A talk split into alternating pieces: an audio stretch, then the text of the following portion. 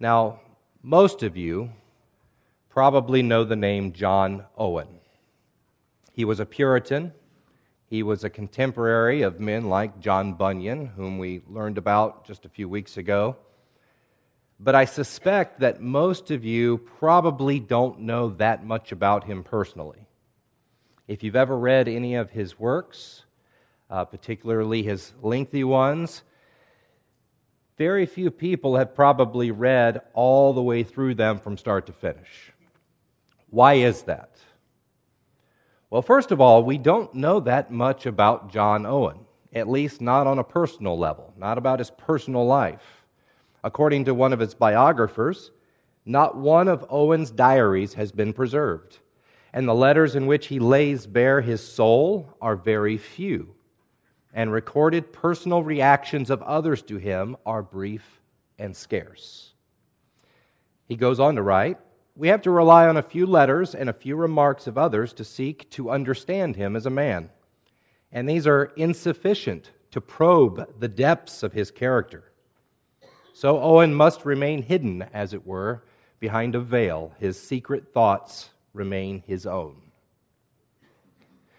Even so, Owen produced volumes of theological writings. John Piper says when you read the more practical works of Owen, the man shines through in a way that I think reveals the deep places of his heart, but still, the details of his personal life are frustratingly few. So that's the first difficulty of John Owen. We simply don't know that much about him on a personal level.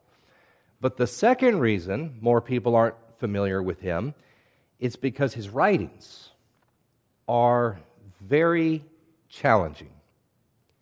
They can be hard to read. Uh, that's certainly true for a contemporary audience, but it was also true for people in his own day. So while generations of people have devoured books like The Pilgrim's Progress, have loved it, cherished it, generation after generation, other books by Owen, they tend to collect dust on our shelves if we own any of them at all. So chances are Owen has not been especially influential on most of us, at least not directly. But he probably has been influential indirectly. How many of us have been influenced by J.I. Packer or Sinclair Ferguson? Just to name a couple. Both of these men have said that no Christian writer influenced them more than John Owen. According to Packer, John Owen is the greatest among the Puritan theologians. The greatest. And that's saying a lot because the Puritan movement produced many great theologians and pastors. John Bunyan was among them, Matthew Henry was another. Richard Sibbes, Jeremiah Burroughs, Thomas Brooks, um, Richard Baxter, Thomas Watson. The list goes on and on. And then we could think about all of those men who came, I guess, technically after the, the Puritan era. Many of their ministries were built on top of what the Puritans built. Jonathan Edwards, for example, would fall into that category. Some have referred to Charles Spurgeon as the last of the Puritans. I've heard it said that Martyn Lloyd-Jones was the last of the Puritans. Well, Hebrews 12 tells us to run with endurance the race that is set before us, while implying that we also need to, to look back at that great cloud of witnesses, those people of faith who have gone before us. So the Christian race is kind of like a, a relay race, where one generation passes the baton on to the next. God certainly blessed the, the Puritan generation to do a lot of good for the church. But you know, eventually, men like Owen and Bunyan, they had to, to pass that baton on to the next generation. Men like Jonathan Edwards, who eventually passed it on to men like Spurgeon or Martyn Lloyd-Jones, and then eventually, um, in our day or in more recent times, men like J.I. Packer or Sinclair Ferguson have been carrying that baton. So even if Owen has not been directly influential on you and me, he has influenced us indirectly. That's certain. In his book, A Quest for Godliness, J.I. Packer talks about how he personally came under the influence years ago of perfectionist teachings. Uh, that's the idea that says a Christian can become perfectly holy and never sin again.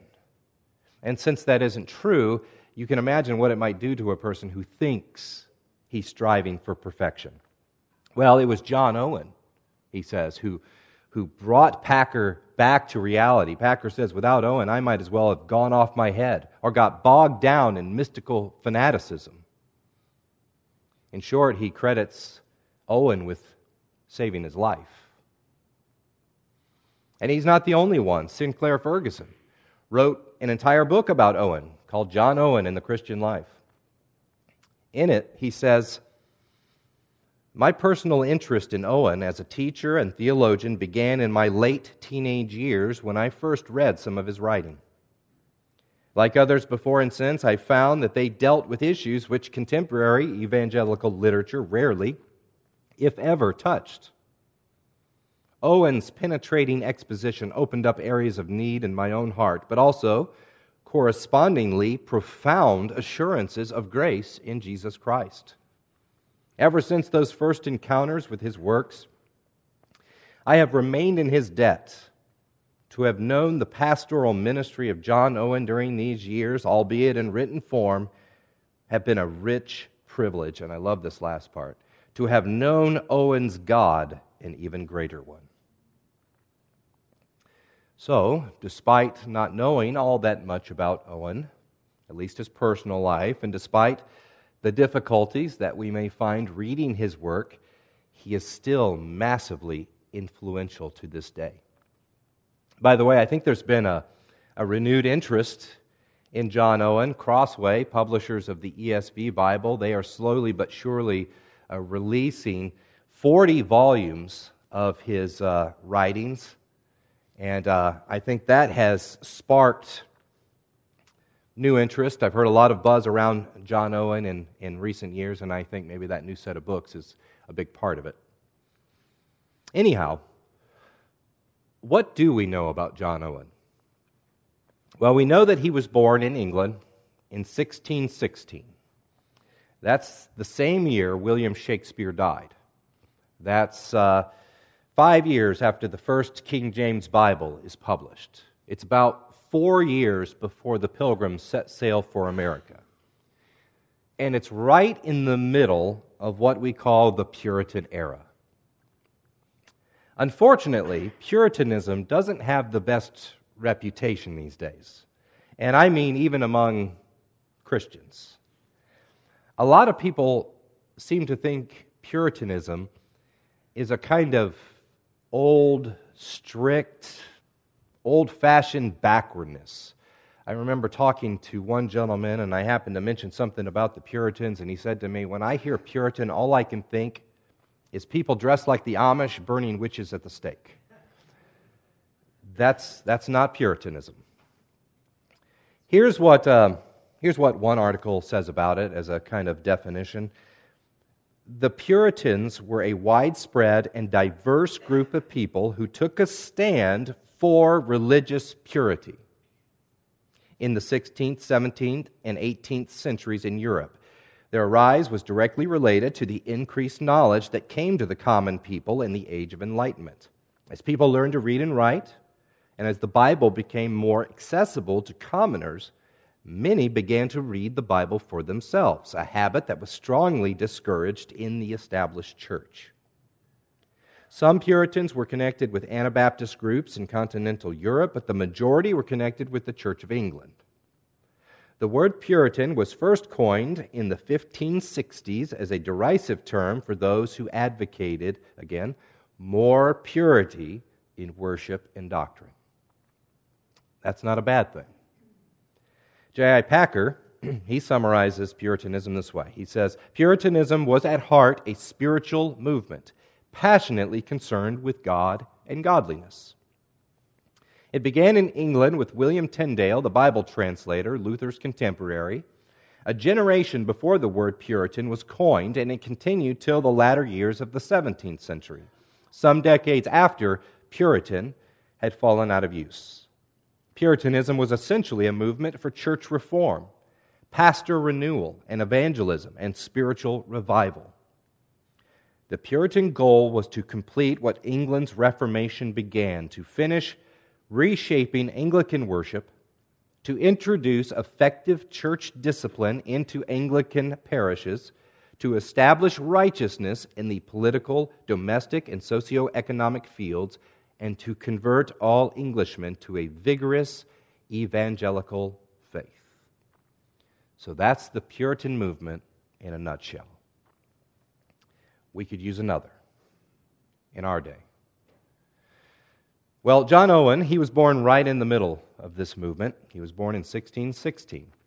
And the movement lasted roughly 1560 to 1660. That's a, a, baseline, anyhow. It's impossible to say when it really began and when it really ended, but I think the thrust of Puritanism fell within those hundred years. Uh, John Owen's father, he was a pastor just north of Oxford whom he once described as a nonconformist all his days and a painful laborer in the vineyard of the Lord. Owen, he became a very well educated man. He went to grammar school in Oxford. He went to Queen's College in Oxford at the age of 12. He got a Bachelor of Arts at 16. He received his Master of Arts at 19 and he worked hard for all of it. One of his biographers, Peter Toon, says he often allowed himself only four hours of sleep each night. His health was affected, and in later life, when he was often on a sick bed, he regretted these hours of rest that he missed as a youth. I can imagine. He tried to get his BD, his Bachelor of Divinity, uh, but he ran into some conflict with the the university's theological views, which leaned heavily Arminian. So he eventually quit to become a personal chaplain for several uh, wealthy families in the area. Now, keep in mind that Owen lived during a time when there was virtually no separation between church and state. Colin talked about this a little bit when he addressed John Bunyan. Conflicts within the church meant conflicts within the state, and to some degree, vice versa. So in 1642, the tension between the established church and the Puritans or the, the nonconformists, that is, the Presbyterians and the independents, created a civil war, primarily between King Charles I and the Parliament. Now, we'll come back to this, but for now, all we need to know is that Owen sided with the Puritans, namely the Independents, which forced him to leave his chaplain position and he moved to London.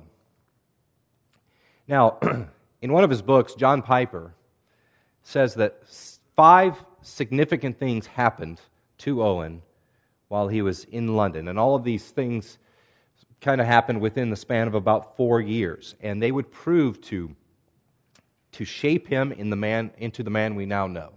That great theologian, John Owen. According to Piper, the first thing that happened when Owen was in London was his conversion. Now, it's very, very well possible that he was converted before he went to London. However, Owen himself says he never had personal assurance of his salvation until he was in London. Before that, he was a Calvinist. He already had a mind full of theology. But he says he didn't have assurance until 1642. What happened was, and this sounds very familiar to Spurgeon's story, if you know the story of Spurgeon's conversion. When Owen was 26, he went with his cousin to church, and they were going because this big name Presbyterian preacher was going to be there, and they were very excited to hear him.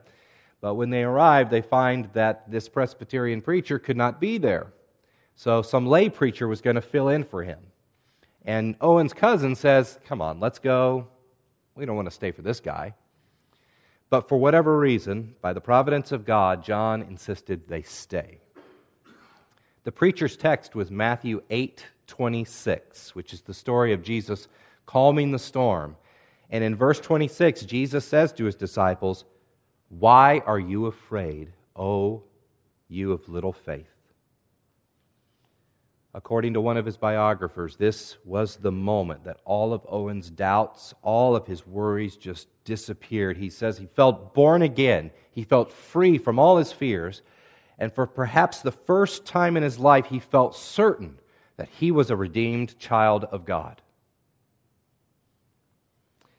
Now, the second thing that happened in London was his marriage. He married Mary Rooke in 1644. But it wasn't just his marriage that shaped him. John and Mary had 11 children together. Only one of them survived to adulthood.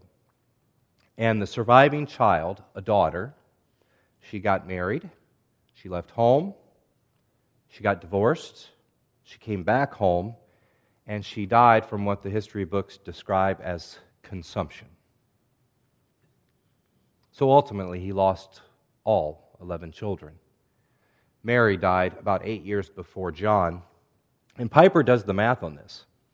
He says oh, Owen experienced the death of 11 children and the death of his wife. That's one child born and lost on average every three years of Owen's adult life. Now, believe it or not, and I've tried to search, I don't think Owen ever mentions his wife or his children in all of his writings. He never talks about his pain from losing them. But as Piper says, and I think aptly so, God has his strange and painful ways of making his ministers the kind of pastors and theologians he wants them to be. I am certain these experiences shaped and refined Owen to become the man of God that he was. Well, the third thing that happened in London was that Owen published his first book in April 1643. And the title of that book was, and I'll read this slowly in case you want to write it down. I know many of you take notes. a display of Arminianism, being a discovery of the old Pelagian idol, free will, with the new goddess, contingency, advancing themselves into the throne of God in heaven to the prejudice of his grace, providence, and supreme dominion over the children of men. Did you get that? In the past, it seems that authors enjoyed putting the book's description right into the title, which I guess kind of makes it convenient if you're trying to choose your next read. But you have to understand, Owen came along at a time when the Calvinism versus Arminianism debate was quite strong. Both sides had released their official positions, if you will, just a few decades prior. The Arminians published theirs in 1610, the Calvinists published their response in 1618. That's where we get the TULIP acronym or the, the five points of Calvinism, at least in their summarized systematic form. And that debate continued to persist and often erupt throughout Europe during Owen's lifetime. Now, at the heart of this debate for Owen was the matter of predestination. Does God predestine his people for salvation? Does he sovereignly choose whom he will save and subsequently accomplish everything that's necessary to save them? Or does man have complete free will? He's a blank slate when he comes out, and he gets to choose, and God opens it up to everyone. And as you can probably surmise from the title of his book, if you followed the title of his book, Owen strongly believed in the doctrine of predestination. He believed in it because, number one, he saw it in Scripture, and number two, he was convinced that his own conversion was all of God and nothing of him. So he wrote and published his book, which thrust him into public view as both a Calvinist and a very controversial figure. This was also serve as the first step in a lifetime of writing theological material. He would still be writing even in the, the last month of his life, and we'll actually come back to that. Well, the fourth thing that happened to Owen is that he became a pastor on July 16th, 1643. It was a small church, and he wasn't there for very long, but he was now a pastor. And more to the point, he proved himself to have a pastor's heart. He's a lot like John Calvin in this way. While we may think of Calvin and Owen and men like them as mere theologians, they were, they were so much more than that. They cared about God's people, they cared about his church. This is why they studied, this is why they wrote. They weren't trying to appeal to the academics and fellow theologians. They wrote for the church, and they wrote out of a love for the church. And they wrote out of a sense of pastoral duty, a care for the church. Well, fifth and final, Owen was invited to speak before the parliament. Now, this was kind of a regular affair. Um, for the House of Commons, they frequently invited pastors to come in, especially during like a time of fasting. But it was considered a great honor, as you might expect. I mean, imagine a pastor being invited to the White House today. It was a great honor. But this time was a little different. The Civil War had forced King Charles out of London.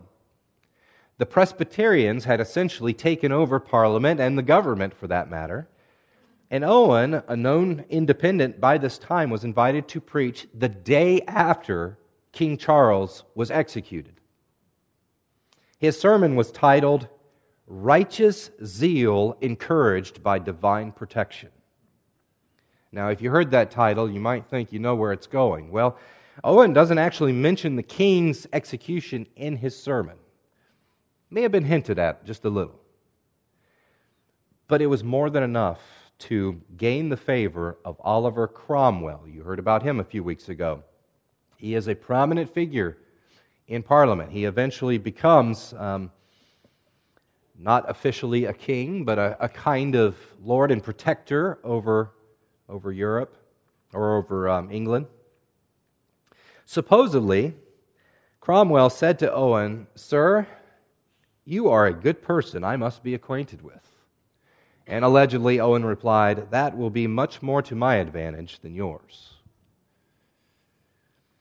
Well, this led Owen to become Cromwell's personal chaplain and a traveling companion. He traveled with Cromwell to Ireland and to Scotland. He preached to the troops. He would assess the, the religious situation in these places, and he would offer Cromwell some theological guidance regarding his politics. Now, I'm skipping over a lot of rich and fascinating history for the sake of time. Uh, but if you want to learn a little bit more about Oliver Cromwell or the English Civil War or the, the politics of church and state during this, this time and place, uh, there's a great series of books called 2,000 Years of Christ's Power. Very easy read, but not so much so that they water down the history. Nick Needham writes this series, and volume four of that series actually covers this part of church history. It's a it's a great series of books if you're interested. Well, beyond his role as a chaplain, Cromwell also chose Owen to be both dean and vice chancellor of Christ Church College in Oxford. And this kept him very busy. He had a lot of responsibilities. He was responsible for the worship services because it was a cathedral and a college. He was responsible for preaching during those worship services. Um, he was responsible for the choice of students, for the appointment of chaplains, for the discipline of students, for oversight of the property, uh, for collecting rent, and on and on it went. He had a lot of responsibilities. His biographer, Peter Toon, says he was responsible to, quote, establish the whole life of the college on the Word of God. Now, how many of you are pretty tired at the end of a workday? come home and all you want to do is rest, if not sleep. Well, Owen didn't stop with his job at the college. He was under a lot of what we might call ordinary pressure at work with his, his position at the college, but he also faced a great deal of hostility during this time. We are talking about a man who was committed to godliness. He was committed to the Puritan cause, if you will. And this created enemies, which only added to the pressure of his ordinary responsibilities. You know, as we see in universities today, it's a tremendous challenge for someone to remain faithful to the Word of God in those kinds of environments, including so many so called Christian colleges. So, after a hard day at work, after all of the pressure, the hostility, what did Owen do with his free time? He studied and he wrote. Perhaps instead of sleeping, he published 22 books during those years, something like 12 years at the college. One of those books, for example, was The Saint's Perseverance. It originally had a longer title, of course.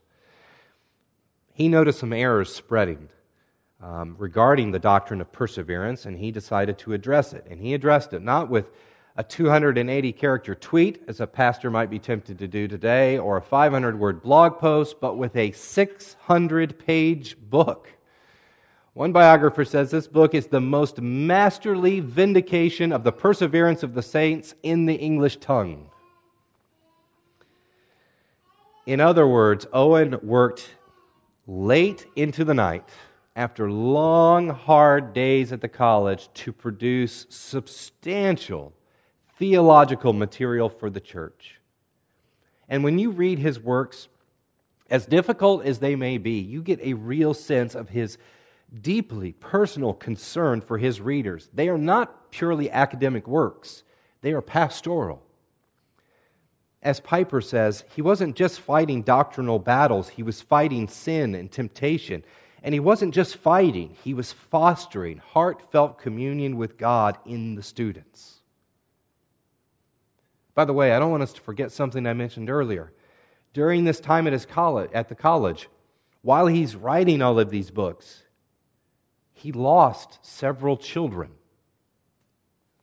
He lost at least two of his sons who died in the plague of, of 1655. And here's what Owen himself said at the end of his tenure as vice chancellor of the college during his closing address. This is what he says to his students, to fellow uh, faculty members. He says, Labors have been numberless. Besides submitting to enormous expense, often when brought to the brink of death on your account, I have hated these limbs and this feeble body which was ready to desert my mind. The reproaches of the vulgar have been disregarded, the envy of others have been overcome. In these circumstances, I wish you all pros- prosperity and bid you farewell. You can sense that tiredness in him. So in 1660, Owen left the college. Now, he may have been tired, he may have been ready for a break, but there was more to his departure than that. Oliver Cromwell died in 1658, two years earlier. The monarchy was restored. Um, after King Charles I's son, King Charles II, um, took charge. And to give you a sense of where things were going, the Act of Uniformity was just two years away. And that is what led to what we call the Great Ejection. This is when thousands, and I mean thousands, of Puritan ministers were forced out of the Church of England. J.C. Ryle later referred to the Great Ejection as an injury to the cause of true religion in England, which will probably never be repaired. And he's saying this in hindsight. So things were changing, and not for the better. From 1660 until his death in 1683, Owen more or less became a kind of fugitive pastor in London. His days of political and academic success were now behind him. But Owen continued to write. He became a primary spokesman for the independents, um, the independent wing of the nonconformist, if you will.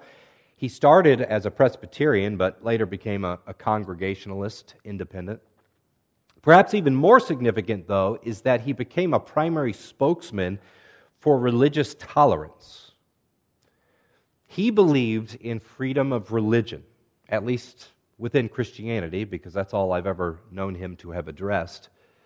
And this was true even before the, the Puritans were really persecuted during that great ejection.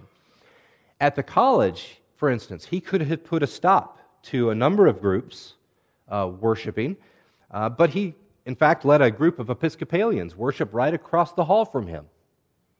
He didn't agree with them on some, some things, but here's what he wrote in 1667. It seems that we are some of the first whoever in the world, from the foundation of it, thought of ruining and destroying persons of the same religion with ourselves, merely upon the choice of some peculiar ways of worship in that religion. Now, that's probably a, a subject that, that deserves a much deeper treatment. A lot of caveats there, but that's more or less where he stood. And by the way, his views of, of tolerance actually hit us pretty close to home. William Penn, founder of Pennsylvania, was a student of John Owen. And through him and through others, Owen essentially exported his views of tolerance to the United States, or what would become the United States. He once wrote a letter to the governor of Massachusetts, Massachusetts pleading with him do not persecute the Baptists. Well, for the last 23 years of his life, Owen, he was not only a writer, but he was also a pastor. Unfortunately, he wasn't always able to stay with his church. The, uh, the political situation forced him to move around a lot. Um, near the end of his life, he wrote this to his church Although I am absent from you in body, I am in mind and affection and spirit present with you and in your assemblies. For I hope you will be found my crown and rejoicing in the day of the Lord. But even when he couldn't be with them, he always made plans to ensure they were cared for. So let me read an example of a letter he wrote to the church during this time. He said, I beseech you to hear a word of advice in case the persecution increases, which it is like to do for a season. I could wish that because you have no ruling elders and your teachers cannot walk about publicly with safety, that you would appoint some among yourselves who may continually, as their occasions will admit, go up and down from house to house and apply themselves peculiarly to the weak, the tempted, the fearful, those who are ready to despond or to halt, and to encourage them in the Lord. Choose out those unto this end who are endued with a spirit of courage and fortitude, and let them know that they are happy, whom Christ will honor with his blessed work. And I desire the persons may be of this number who are faithful men and know the state of the church. By this means you will know what is the frame of the members of the church, which will be a great direction to you, even in your prayers. So, as I said, Owen, he never wrote that much about his personal life, but we certainly get glimpses into his heart. He loved the church. He loved God's people. He, he never said to them, Well, you know, circumstances won't allow me to be with you, so, you know, figure it out. I'm not there. No, he continued to lead them. He continued to care for them and encourage them and give them pastoral counsel. And at the heart of this pastoral counsel was insisting upon their need for the Word of God. In Acts chapter 6, the apostles told the church it would not be right for us to neglect the ministry of the Word of God in order to wait on tables. Brothers, choose seven men from among you who are known to be full of the Spirit and wisdom. We will turn this responsibility over to them and will give our attention to prayer and the ministry of the Word.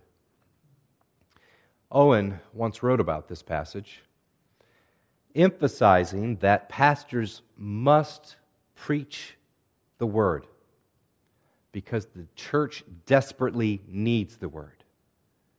He says this is the most important task a pastor has. Of everything a pastor will do, preaching the Word faithfully, continually, Then he writes, Nor is it required only that he preach now and then at his leisure, but that he lay aside all other employments, though lawful, all other duties in the church, as unto such a constant attendant, attendance on them as would divert him from this work, that he give himself unto it, that is, the preaching of the word.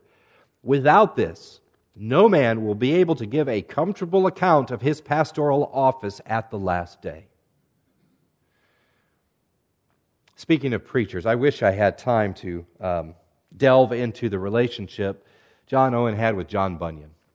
Owen loved Bunyan. He was unsuccessful, but he tried to get Bunyan out of prison, but he still visited Bunyan. And I don't know whether it's true or not, but one story says that King Charles once asked Owen why he bothered to visit such an uneducated tinker uh, and hear him preach in a prison cell. Why waste your time? And supposedly, Owen replied, Could I possess the tinker's abilities for preaching? Please, your majesty, I would gladly relinquish all my learning. He had great respect for Bunyan. But Owen was able to help Bunyan in one way. Once Bunyan was released from prison after those 12 years, I think it was, he came out holding the manuscript for the Pilgrim's Progress. And Owen said, Let me set you up with my publisher, which he did and the rest is history. By the way, they were, um, they were actually buried, buried together in London, just five years apart. Well, one of Owen's friends in the ministry, David Clarkson, spoke at his funeral. That is Owen. And said of him, A great light is fallen, one of eminency for holiness, learning, parts, and abilities, a pastor, a scholar, a divine of the first magnitude Holiness gave a divine luster to his other accomplishments. It shined in his whole course and was diffused through his whole conversation or, or lifestyle. Holiness was certainly at the heart of Owen's entire ministry. In the introduction to his book of the mortification of sin in believers, Owen writes, I hope I may be, excuse me, I hope I may own in sincerity that my heart's desire unto God and chief design of my life are that mortification, that is, that warring against and killing of sin, and universal holiness may be promoted in my own and in the hearts and ways of others to the glory of God, that so the gospel of our Lord and Savior Jesus Christ may be adorned in all things. Maybe you've heard that expression be killing sin, or it will be killing you. John Owen. It seems the thrust of everything he did, everything he wrote, was to encourage the killing of sin and the pursuit of holiness. Even when he stood before the parliament, he continually referred to this theme of holiness. Never mind our weapons of war, he said. We need the armor of God. And he's, he's talking to the politicians, he's talking to the government. He pleaded with his government to uh, engage in a different kind of warfare, a spiritual warfare, following Cromwell's decimation of the Irish. Here's what he said to Parliament How is that Jesus Christ is in Ireland only as a lion, staining all his garments with the blood of his enemies, and none to hold him out as a lamb sprinkled in his own blood with his friends? He went on to say, Do your utmost for the preaching of the gospel in Ireland. And remember, Owen, he did all of this through personal hardships, extremely turbulent, uncertain times. He was often humbled by God's hard providences. Yet it is very clear that he trusted in God's sovereignty. He led a life of constant meditation, constant prayer, constant study. And then in his final days, he prepared to meet Christ. I'll close with this. This is what John Piper says regarding the end of his life. the last thing Owen was doing as the end of his life approached was communing with Christ in a work that was later published as Meditations on the Glory of Christ. His friend William Payne was helping him edit the work. Near the end, Owen said, Oh, Brother Payne, The long wished for day is come at last, in which I shall see the glory in another manner than I have ever done or was capable of doing in this world. Piper says John Owen contended for the fullness of biblical faith because he wanted generations after him to enjoy that same long wished for day when we will see the glory of Christ in another manner than we have ever seen it here. He knew that our final salvation depends on our present scene of the glory of Christ in the gospel. And he knew that it is the pure in heart who see this glory. The purifying work of the Holy Spirit opens us to see and savor the glory of God in the face of Christ. This spiritual insight, in turn, enables us to be more and more conformed to Christ. Therefore, Owen saw the intimate connection between contending for the gospel and being consecrated by the gospel. He never made controversy, nor its victory an end in itself. The end was to see Jesus Christ, to be satisfied with him, and to be transformed into his likeness.